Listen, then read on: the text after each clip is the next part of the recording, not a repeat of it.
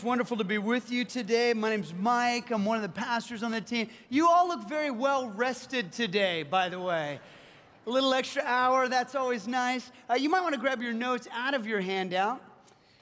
Um, before we get into the, the message, I, I just want to make sure I say this because it, it's one of those things. I, I hope you know that at Overlake, we try really, really hard not to make politics a hurdle for anyone to come into God's house and have an opportunity to interact with Jesus and to be on the journey with Jesus. And so, you know, when I became the lead pastor almost 10 years ago, we just made a, just a hard and fast, this is an apolitical zone. And uh, if, if you want, like just a few months ago, I did a message on Jesus and politics, but even that was a really apolitical kind of message on Jesus and politics. We don't endorse a party, we don't endorse candidates. I mean, that's just kind of how it goes. Uh, and, and I just want to say what I love about Overlake, what I love about this family of God right now is that we've got folks that follow Jesus and, they, and they, they line up sort of on all places on the political spectrum, but we really hold those places in humility trying to go after Jesus. And I say all that because we never give permission for anyone to put signs out front or to stand out in front and hold signs, and uh, it's just not what God's house is about. And so I do just want to say, I know some of you, as you drove in today, you saw somebody out there with signs, and, and that person has been uh, asked to, to vacate. I don't know if they have vacated or not. Here's the deal, though if you want to hold a sign on, on your yard, uh, in front of your house, that's totally fine with us. Just not on God's lawn in front of God's house. Does that make sense? So, so, yeah, please, and you know, if you really want to, to take this message home, just vote against anybody holding a sign out in front of our house. That, that, that would uh, sort of deter like the people, you know, who want to post. Okay, so, uh, by the way, I thank God for Wednesday morning because I'll be so glad, right, when this whole, this, uh, this is uh, the worst circus I've ever not paid to attend. Um, if you look at your notes, what you'll see is there is a continuation in a series. Today, we're going to serve up another steaming hot cup of Joe today as we, as we talk about the life of Joseph and we see uh, how he has, uh, has lived his life and what God has, has done in him. We've kind of taken a look at this life that was lived 4,000 years ago and and it's been amazing to so many of us as we've jumped into the story to see how relevant and how applicable it is to our lives today. but to start, it was March of 1999, just a regular day off for me, when a bunch of my buddies said, Hey, Mike, we're going to the movies. You should come with us. And I said, Sure. I, I, didn't have anything else planned. So I go with them to the movies. And the movie that they took me to, I, I had never seen a trailer for, I had never seen a movie poster for, I had never even heard of this movie. So, as we got seated in the movie theater, I leaned over to my buddy Jeff McGuire. and I said, Hey, Jeff, uh, what's this movie about? And he says, Mike, I actually don't know what this movie is, is, about. All I know is it's got the same actor as Bill and Ted's Excellent Adventure.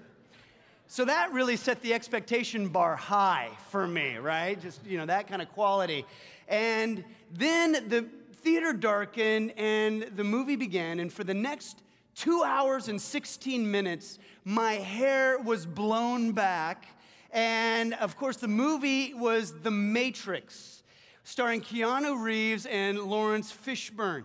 And it was a science fiction journey deep down into the rabbit hole. I was confused the entire time but my heart was pounding. And at the end, when the credits rolled, I was so glad I had taken that ride. I was so glad that Neo had taken the red pill instead of the blue pill and that he had learned kung fu, you know, instantly and he believed that he was the one. And, and Morpheus, of course, the coolest character of all cinematography, he, his wisdom has inspired millions with his thousands and thousands of memes that have come out in the years. For example, uh, this one What if I told you You don't have to, right? Like, like I, I, love this, this whole construct. And the reason why I bring it all up is, is this because, in some ways, just, just a very little, but in some ways, it, it's a little bit like when you hitch your wagon to Jesus. When you come to Jesus and you place your faith in Him, you say, I'm going to be a Jesus follower, it's a little bit like He invites you to sit next to Him on a roller coaster ride. And instantly you began, and you don't see where the tracks go, and there are a lot of twists and turns and loop de loops, and your heart is pounding, and you're a little bit confused because you don't see how this thing is going to play itself out. But at the end of the ride, when the credits roll, you are so thankful that you decided to throw your lot in with Jesus. And, and, and that kind of a journey, that kind of an adventure, and yet in the midst of a lot of confusion, that's really what we see in the life of Joseph. That's really how we see the story of Joseph unfolding because if you'll remember, Joseph, he had this incredible beginning there was this beautiful setup, and the, the setting was he was a, a favored son of his father. His dad had given him a robe, and God had given him dreams, and the expectations for his life. That bar was set really, really high. And then it all went haywire, right? It all sort of twists and turns, and he's beaten by his brothers, and he's sold into slavery, and he's taken into exile, and he's wrongfully accused. He's unjustly imprisoned, and this is not the life that he thought he was signing up for. This is a total uh, detour. This is a trip, you know, into some kind of crazy uh, adventure that he didn't even sign up for. And, and yet, Joseph chooses to live in hope. What's foundational about Joseph's life is his faith that God is working in his life and behind the scenes. And, and so he chooses to live in, in a hope that has tangible expression in his life. We talked about that a little bit last week. He chooses to live with a faith that is absolutely foundational for him. And God then is able to keep giving him favor and keep bringing him blessing in much the same way that if you live hope filled and faith filled, God will continue to pour his blessing and his favor out on you.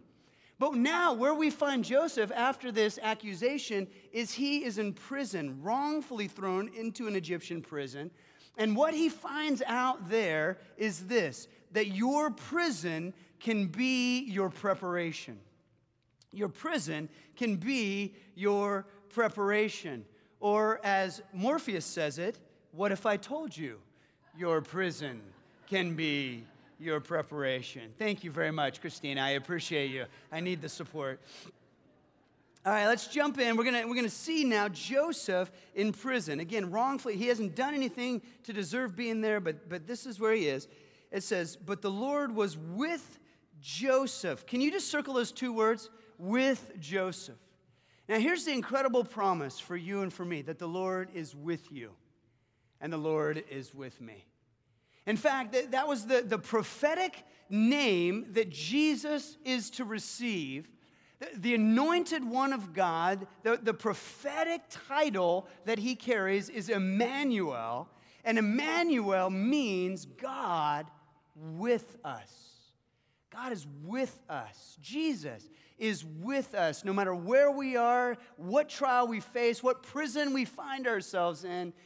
See, God was with Joseph, and God is with us. Okay, let's keep going. But the Lord was with Joseph in the prison and showed him his faithful love. And the Lord made Joseph a favorite with the prison warden. Before long, the warden put Joseph in charge of all the other prisoners and over everything that happened in the prison. The warden had no more worries because Joseph took care of everything. The Lord was with him and caused everything he did to succeed. Very, very interesting. And we've seen this again and again in Joseph's life. Because God is with Joseph and Joseph responds well to the favor of God, God gives him favor and makes him a favorite.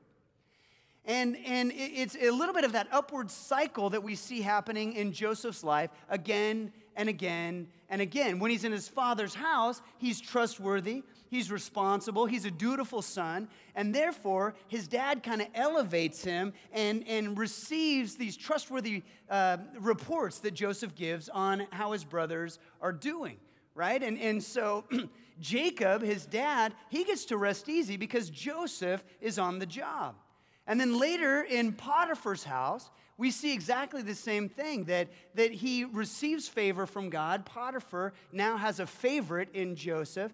And so he trusts Joseph with everything. Joseph is diligent and he's responsible and he's managing all the livestock, all the agriculture. He's managing the real estate and the portfolio and everything for Potiphar. So Potiphar rests easy knowing that Joseph is on the job. And now, again, this is almost like episode three we see that Joseph's in prison, but the exact same thing is happening.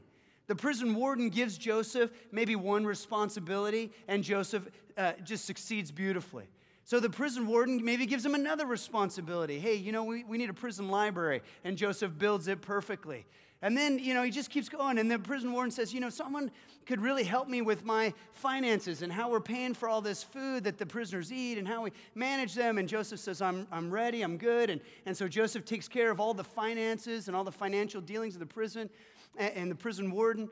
Actually, this sounds a whole lot like the, the plot line of Shawshank Redemption, but it's, it's not. It's, it's this reality that everywhere Joseph goes, that God gives him favor, and Joseph becomes a favorite. But what I want you to see is it's not just on God's side of the equation. It's not like God just does some supernatural magic and, and people are just blind and they, they just make Joseph their favorite. It's how Joseph responds to these situations. You see, Joseph shows up. And Joseph leans in. And, and what kind of attitude does Joseph have? What, what is the perspective that Joseph embraces? Listen to this it, it's the attitude that anyone would have who is absolutely convinced that God is still at work in their life. That's what Joseph does. That's the attitude that he has. The attitude of anyone who is absolutely convinced that God is still at work in their life. And so, what Joseph does is he shows up to work and, and, and he's hardworking and he's creative and he's responsible and he's wise and he's optimistic and he's diligent. He's the kind of employee that Seth Godin calls a linchpin employee. He keeps making himself essential and essential and essential. And this is a general principle of God's favor that if we live that way, that God's promotion and God's favor and God's blessings will end up coming our way. And friends, I would argue that even if the promotion doesn't come, this is still the best way, the, the most self satisfying way for us to live our lives and steward our own hearts. Right? This is the best way to choose, and Joseph chooses to live his life in this way. And then also notice that every season in Joseph's life prepares him for the next season. And this is a lesson that is most easily seen when you and I use uh, hindsight, when we look back over the course of our life and see that every season that we go through ends up inevitably, God uses it to prepare us for the next season. Pastor Gary uh, reminded us of this truth last week, and you might want to write it down. It's this that God is preparing you for what God is preparing for you. God is preparing you for what God is preparing for you. Now, the part of this equation that is hidden from us is what God is preparing for you. That's God's work behind the scenes. That's behind the curtain. We don't get a chance to see what God is preparing for us, but what we can embrace is how God is preparing us today. What are the lessons we need to learn today? What, what is the mastery that we need to accomplish in today, in, in this circumstance, in this scenario that God has placed me in? But you see, Joseph didn't know what was coming next, just like we don't. He couldn't see the front side of the tapestry. He could only see the back side with its colors and its knots and its uh, apparent messiness. And so, how did he keep moving forward? How did he show up and bring his best day after day after day? Again, friends, he just did what anyone would do who is absolutely convinced that God is at work in their life. And he came again and again, day after day, bringing his best. Okay, so some time passes, and Joseph's in charge of now the, basically the whole prison. He's a prisoner, but he's in charge of the whole prison. And Pharaoh's cupbearer and baker somehow make Pharaoh angry, and they get thrown into jail. Now, the Bible doesn't tell us what they've done. My creative team and I, I actually uh, tried to do some research on this. I, I, explored as many different avenues as I could find, couldn't find anything on what they might have done to become imprisoned we couldn't even come up with something. It's like uh, we, you just have to know these were tough times, you know, really ruthless kind of, of a scenario. And if you offend the king, you get thrown in jail. That's just how it works. So maybe the, the cupbearer served a Merlot when a cab was called for at the meal or something. And, and maybe the baker, you know, served the, the uh, cream puffs without enough puff uh, for the Pharaoh. And so whatever they've done, they offended him and, and they get thrown into jail. And who's in charge of them? Joseph because he's in charge of the entire prison. And so Joseph's in charge of their care. This says in verse 5, Genesis 40, while they were in prison, Pharaoh's cupbearer and baker each had a dream one night, and each dream had its own meaning. When Joseph saw them the next morning, he noticed that they both looked upset. Why do you look so worried today? He asked them. And they replied, We both had dreams last night, but no one can tell us what they mean. Interpreting dreams is God's business, Joseph replied. Go ahead and tell me your dreams. Now, a couple of things I want you to note. The first is that he listened with his eyes. In other words, he noticed their demeanor, he, he noticed their facial expressions. He, he, he, he, was, he was intuitively and discerningly viewing the situation. And then, number two, he listened with his ears hey, it seems like something's not right. Can you tell me what's going on? I bring this up because a few weeks ago I had made a joke about Joseph not being very emotionally intelligent, right? He had these dreams that his brothers were going to bow down to him. And so he kept telling his brothers about these dreams that they're going to bow down to him. And we were like, hey, Joseph, read the room. Like, this is not a good scenario right here. But I want you to see that, that what I see in this journey is that Joseph has grown. That J- Joseph is actually much better in this regard now. That, that he's able to bring a, a much deeper level of caregiving. He's able to actually have a lot more compassion in this moment. He's able to be an empathetic listener. And, it, and it's, a, it's a great, great challenge for you and for me. It's a great, great challenge, recognizing that these things that Joseph has gone through, they've been difficult. They've, they've been hard for him, and yet the entire time he's been going through these challenges, he is growing and developing, and there is a progression of his character that is good. It brings me to the next fill in. Your prison can produce your character. Your prison can produce your character. Or, like uh, Morpheus says, what if I told you your prison can produce Maybe you guys didn't see the same movie I saw. you know, notice though, Joseph has drawn close to God, and God has drawn close to Joseph. That this is a reality that has happened in the different scenarios of Joseph's life. And, and Joseph was conducting himself in a very blessable way. And he was very diligent in accomplishing the task that he had been given, even finding new and more creative ways to do what, what he was tasked with. And he was leading both outwardly and upwardly. And because of his increased character, God increased his capacity. And we see this again and again and again in Scripture, and intuitively we know it's true. And you might just want to write it down that increased character results an increased capacity. That as God produces our character, God will also increase our capacity and our ability to serve and to lead. I, I, I want you to note a couple of things. Sometimes we trick ourselves and we say something like this.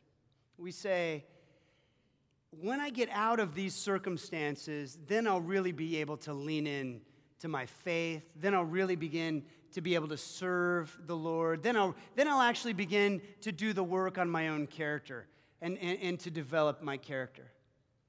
Once I get out of these trying circumstances, once I get out of these tempting scenarios, then I'll really be able to lean in and to grow.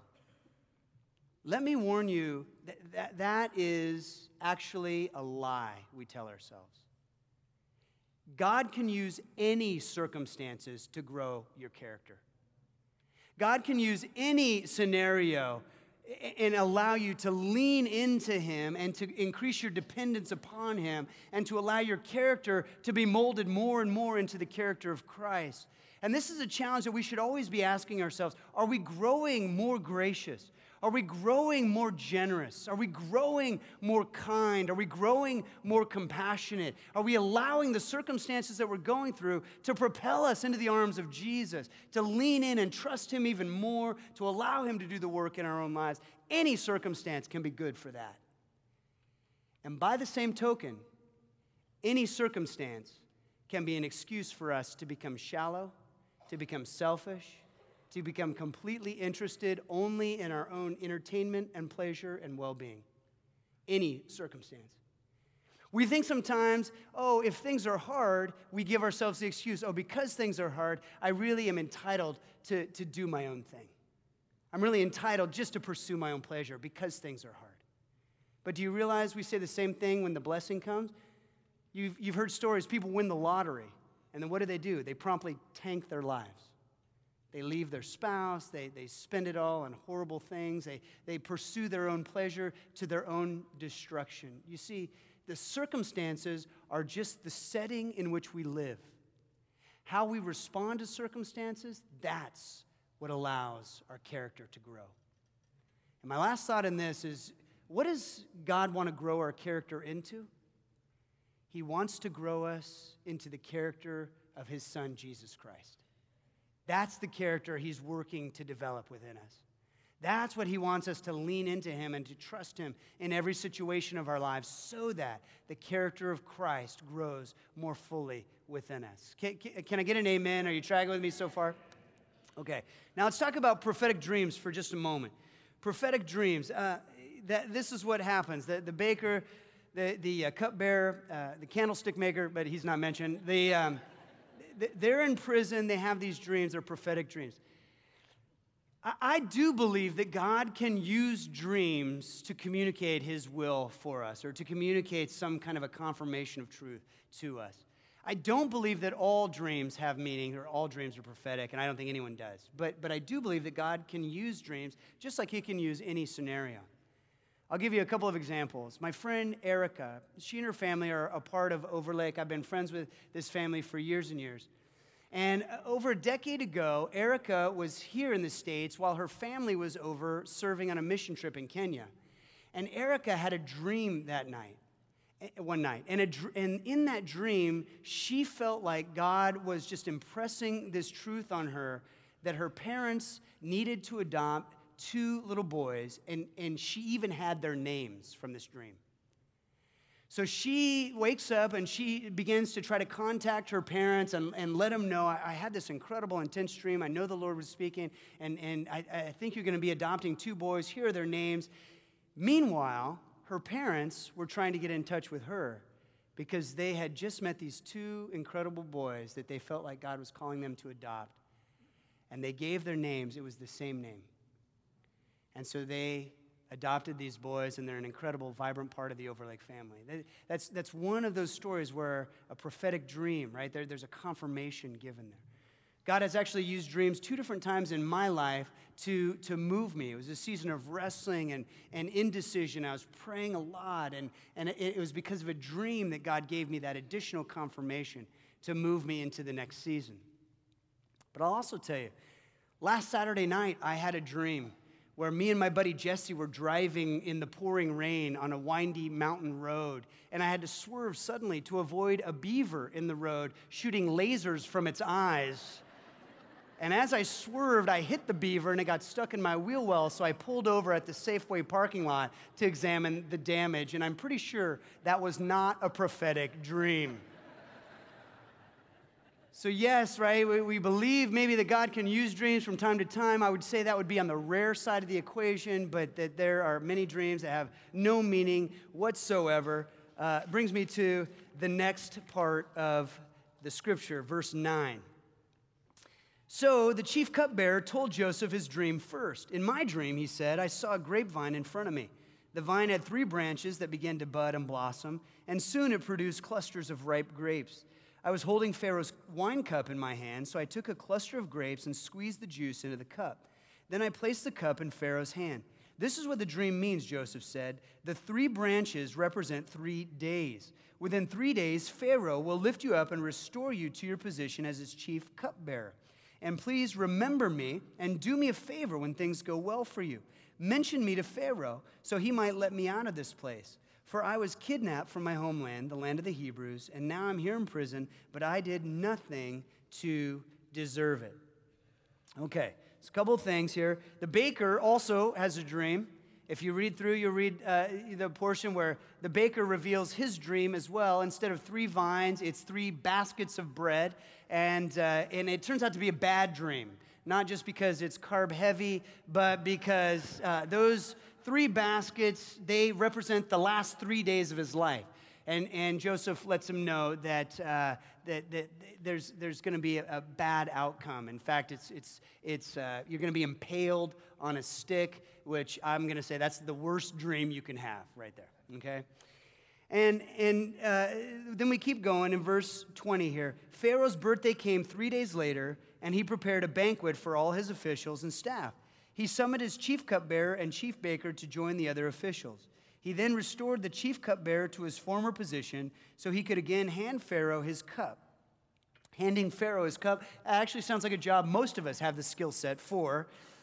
And then it says, But Pharaoh impaled the chief baker, just a little birthday treat he gave himself, uh, just as Joseph had predicted when he interpreted his dream. Look at this last line. Pharaoh's chief cupbearer, however, forgot all about Joseph never giving him another thought. So I want you to maybe just think about the cupbearer for a moment. He's had a scare. He, he, offended Pharaoh, he got thrown into prison. And then somebody cared for him. Joseph cared for him. And Joseph took care of him, and Joseph comforted him. And then, when the, the cupbearer has a dream, Joseph correctly interprets the dream and he just asked one favor. My favor is this that when you get reinstated with Pharaoh, mention me, please, because I'm here un- unjustly. I, have been you know, wrongfully imprisoned. And, and would you please just mention this to Pharaoh?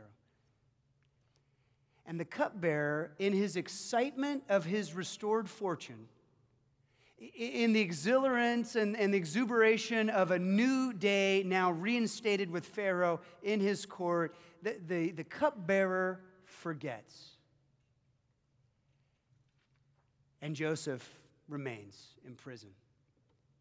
You know, there's a couple of ways that, that we could go with this. And, and the first is this is actually one of those reasons why organizations like Amnesty International are really powerful or, or IJM, International Justice Mission, why, why these are really powerful. Because the primary message that these organizations send is very, very simply you are not forgotten. And that's a beautiful message. The second way I want to go with this is you and I, the chances are, you and I have received kindness from people throughout the years. There have been people who took risks on us and believed in us. People who extended us opportunities, maybe that we didn't earn yet. There, there were people who were rooting for us and helping us along the way. And, and what's interesting is I have a sneaking suspicion that as we get to that next season, as we excel at that opportunity, we then forget who helped us get there. And so I want to ask you today is there anybody you've forgotten? Anybody who helped you, anybody who served you, anybody who gave to you, who, whose kindness or whose generosity or whose opportunity blessed you in your journey, is there somebody you need to remember today and write a thank you card to, or reach out to, or, or send that email, or, or, or just say, hey, let me buy you a coffee? I never got a chance to thank you. Okay? Because we know, we forget and people forget. And, and, and that's just the reality of us being human. But I want you to understand that God never forgets. That God does not forget, He will not forget. That, that that's a phrase actually that you'll never read in the entire canon of Scripture. You'll never read, and God forgot Joseph in prison. And God forgot the Israelites in exile. And God forgot Paul in his trials. You'll never read that phrase because it never happens. God is with us. And so instead, the phrases that you'll read, and God saw, and God heard. God remembered his servant. That, that there's this recognition that God is with us and that God is for us and that God does not forget us. And that's a powerful, powerful truth. All right, and then it brings us to this next phrase. It's the last one we'll cover through Genesis. Genesis 41, verse 1. It's just the first part of this verse. It's not even a complete sentence and it says, when two full years had passed. Just kind of as an aside, when two full years had passed. So, what's happening during this two full years? Joseph is still in prison, Joseph is still waiting. And, and uh, this is an example of what I call Bible time. And you just might want to jot that, jot that down Bible time. It's Bible time. In other words, it, it, there's a different way that God views time than we view time. And I wonder if you could imagine a bungee cord for a moment. You know what a bungee cord is? It stretches, it's got kind of hooks on either end. You use it to put your luggage on the roof rack or something like that. And you could stretch it out, but, but if you let it go, it, it, you know, it shrinks down. And if I were to ask you to measure a bungee cord, you could do it in a couple of ways. You could stretch it as far as it goes, you could measure that length, or you could let it relax, you could measure that length. And I want you to know that's a lot of like how we view time versus how God views time. You see, we view time like this it's stretched out and it's incremental, it's moment by moment, it's day by day, and we're on the inside, so we view every moment, every day. But God kind of views the whole thing, He exists outside of time. And it's a little more relaxed how God views it. And so I just want you to understand that, that God is faithful to fulfill his plans, that God is faithful to fulfill his promises. But understand that when God promised Abraham a, a, country of his own, a nation that he would bring him to and, and give to him. That promised land became the nation of Israel 500 years after God made that promise. Bible time. Or you think about this great verse, we've already talked about it in this series, that Jeremiah 29 11, where God tells his people, Israel, as they're going into exile, he says, I know the plans I have for you. They're plans to prosper you and not to harm you, plans to give you a hope and a future. That's Jeremiah 29 11, it's true. And God fulfills his plans. But in the verse previous to that, he says, it's going to be about 70 years before you're going to see any movement on this. Bible time. Or King David, he's anointed as king of all of Israel roughly 20 years before he becomes actually the king of all Israel. That's Bible time. And here we have Joseph, and now Joseph is in prison, and, and Joseph is waiting for the cupbearer to remember him to Pharaoh, and it's when two full years had passed. This is, this is Bible time. And the reason why this is important for us to understand is because thinking in Bible time gives us an eternal perspective. And it helps us to manage the expectations that we're dealing with on a day by day basis. The Apostle Paul really understands Bible time. And that's why he writes these words He says, We do not lose heart. Though outwardly we are wasting away, yet inwardly we are being renewed day by day. For our light and momentary troubles are achieving for us an eternal glory that far outweighs them all. Oh, friends, what an incredible truth. And it is true that the Lord sees time very differently than we see time, that He views it uh, uh, from the outside, as it were. In fact, I, I did put that verse on your outline if you want to kind of go up uh, uh, uh, kind of backwards just a moment. 2 Peter 3 8. It says, With the Lord, a day is like a thousand years, and a thousand years are like a day. And in fact, there's a very current example of this Bible time, eh, kind of a very relevant example, and that is this. With the Cubs, right? One championship is like 108 years.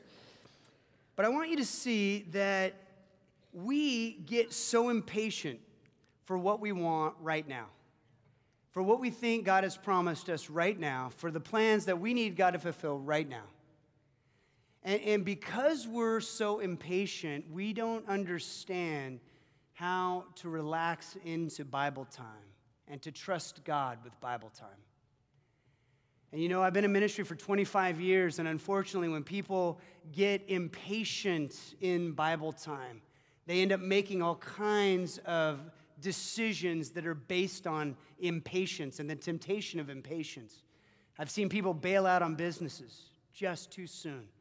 I've seen people bail out on marriages. I've seen people bail out on mortgages. It's just because they get so impatient in the moment, they feel like they have to make a choice. They jump, they make a life altering decision, and so often they end up regretting it. And so, if that's where you are, I, would say to you what I would say to some of these same folks that I've already had conversation with hey, hey can you relax in it for a while? Can you trust God in it for a while? Can you reset the clock a little bit? Put it on Bible time. Allow God to show himself faithful to you by fulfilling this promise in your life. Now, give it a few years. And I know this is hard for us, and it's hard for me, so I'm preaching to myself right here. The idea of waiting is difficult for us. But the Bible says that those who wait upon the Lord will renew their strength. They will mount up with wings like eagles. And I, and I want you to understand that, that concept of waiting on the Lord. There are a couple of definitions of the word wait. See, one definition of wait is just hang out, stay put. You know, look at, look at your clock, tick the days off, right? Like that, that's one definition of wait, is you just stay. But there's another definition. It's what waiters actually do in restaurants waiters serve. They see needs, they anticipate needs, and they serve. It's a proactive stance of waiting. And, and when it comes to this Bible time, the, the challenge that I would bring is the same challenge that Joseph embraced. It's to wait upon the Lord by serving him by bringing the very best you know how to bring, by, by seeing needs and anticipating needs and ministering to those needs in love. That right now, in the circumstances that we are currently in, we have a myriad of opportunity to wait upon the Lord. And so I would challenge you to do that, that you would wait upon Him, that you'd be proactive, that you would wait, and as you wait, that you would do what you're supposed to do, because that's how God builds our character. You would imagine that Joseph, by the time that he'd been in prison for years, would begin to lose heart, that he would be tempted to bail on God altogether. But Joseph does exactly the opposite. Joseph doesn't bail out, Joseph leans in. And what he ends up finding is that his prison becomes his preparation. What Joseph sees and experiences is that his prison produces his character. What does Joseph do? Joseph just does what anyone does. Anybody who is absolutely convinced that God is still at work in their life. And I, I, would say that, that Joseph, he acted like someone who was supremely confident that God was still going to make his plans come to fruition. You see, he, he thought maybe initially that his plan was just going to go straight up and to the right and everything would be hunky dory. But the truth is, God had some detours. He had a pit stop, literally. He had, uh, he had a detour in Potiphar's house. He had, uh, you know, a time in jail. And yet, all of this was in order to build the faith muscles that Joseph needed, in order to bring the blessing that God was going to bring. And, and, and the challenge is what is God up to in our lives? We don't know. What is God preparing for you behind the scenes? We don't know. But what you can do is what anybody would do who is absolutely convinced that God is still at work in your life. You see, I want to eh, challenge you to live in hope, and I want to give you one last definition of hope. This is what Joseph chooses to live in, and this is what we need to choose to live in, and that is holding on with patient expectation. Holding on with patient expectation, knowing that God is at work behind the scenes, that God has not forgotten us, but instead God is with us, that God does have plans for us, promises that He will bring to fruition, but they will happen in Bible time. So we hold on with patient expectation. Now, Joseph could not have seen this. Nobody could foresee this. But Joseph is about to get the promotion of a lifetime.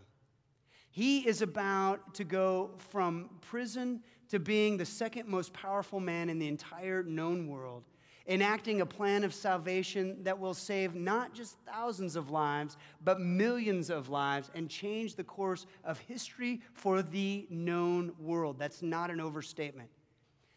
But you're going to have to come back next week to hear about that.